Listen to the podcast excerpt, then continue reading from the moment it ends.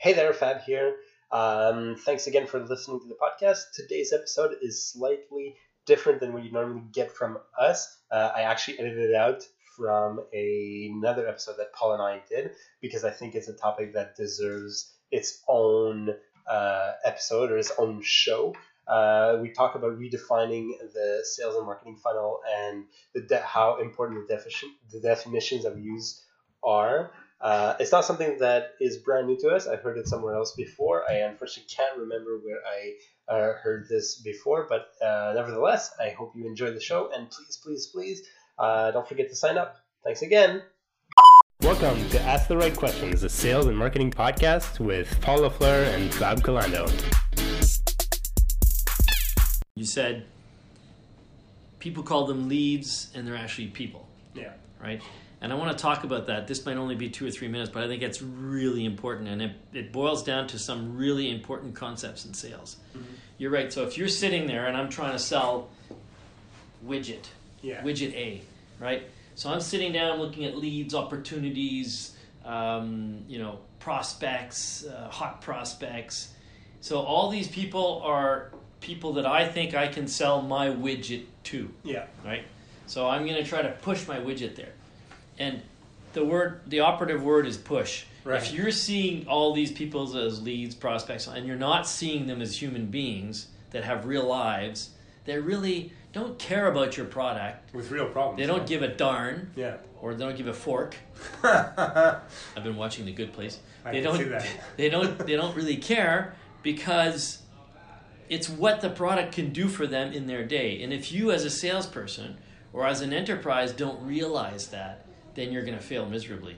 If you think people are going to fall in love with your product like you have just because it's your product, unless it has you know some intrinsic value of beauty, whatever, like a work of art or something. Mm-hmm. But if you know if it's a if it's a part in a machine or if it's a software or if it's a service, you're just that service is to help them move forward. It's not it's not to get you to sell them something. So first thing you need to realize is those those leads, prospects, hot prospects, clients, potential clients are people. Yeah. And there are people that have a reality that you need to tune into. And if you're not tuning into that, if you're not asking the right questions, if you're not finding what their needs are or what their interests are in your product and why it can help them, then you're failing miserably as a salesperson.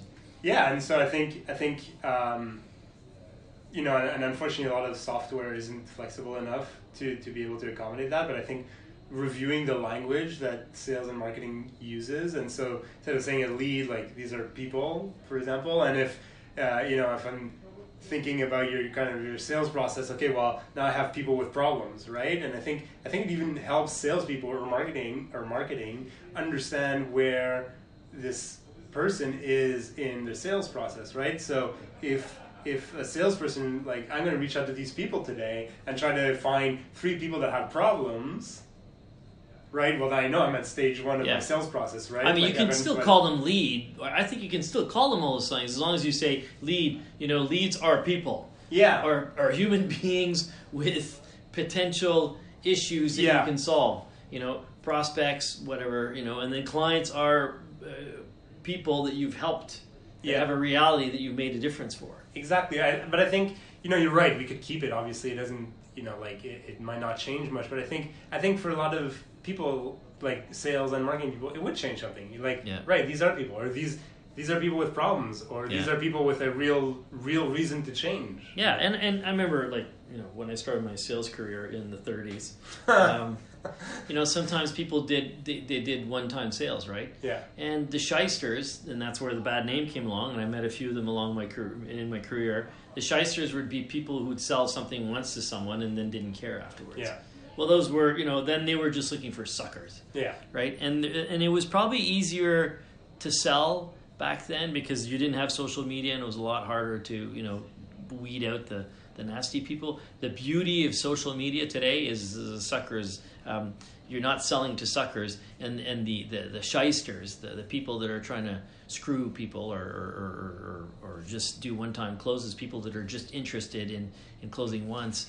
Usually, eventually, get found out and they bubble to the top, and and you know you're gonna have a hard time you know you're to get some really bad reviews and and you know your your your, your selling time is to be very very shortened. Yeah. so that that's a good thing. So um, and I, I do i you know again i think there's a conscious effort to move in that direction. And i think salespeople who consider that who are honest do much better Yeah. because human beings sniff it out too you know when Yeah. you're being you're being talked to as a lead rather than a human being Yeah, and I mean it's just more and more obvious. You know, like I think uh, I don't know who said it was like you know like our, our bullshit radars are through the roof. I think there's just so much coming at us from every angle that we've become very good at yeah distinguishing what what works then from Yeah. what doesn't work. yeah Um, and I think that's why like yes, it just feel, feels like wording lead person.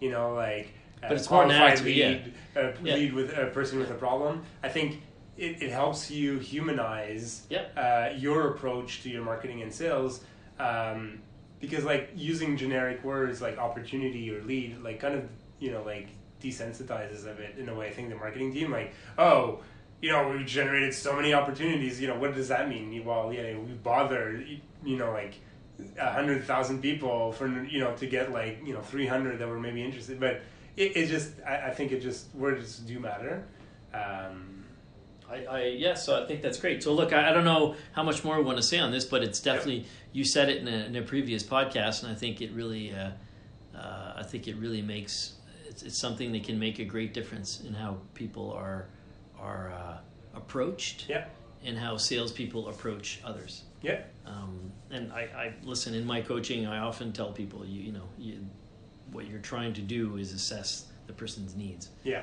And you know, they, well, I don't know if we've ever talked about it, but it you know it goes into asking open-ended questions and really finding out about the person.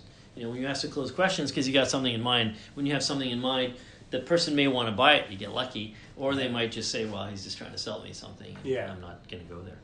you're right Hey, thank you so much for listening to Fab and I today on the podcast. If you're enjoying our sales and marketing podcast, please review us on Apple Podcasts or anywhere else you listen to this show. It would really mean a lot. Thanks again. See you soon.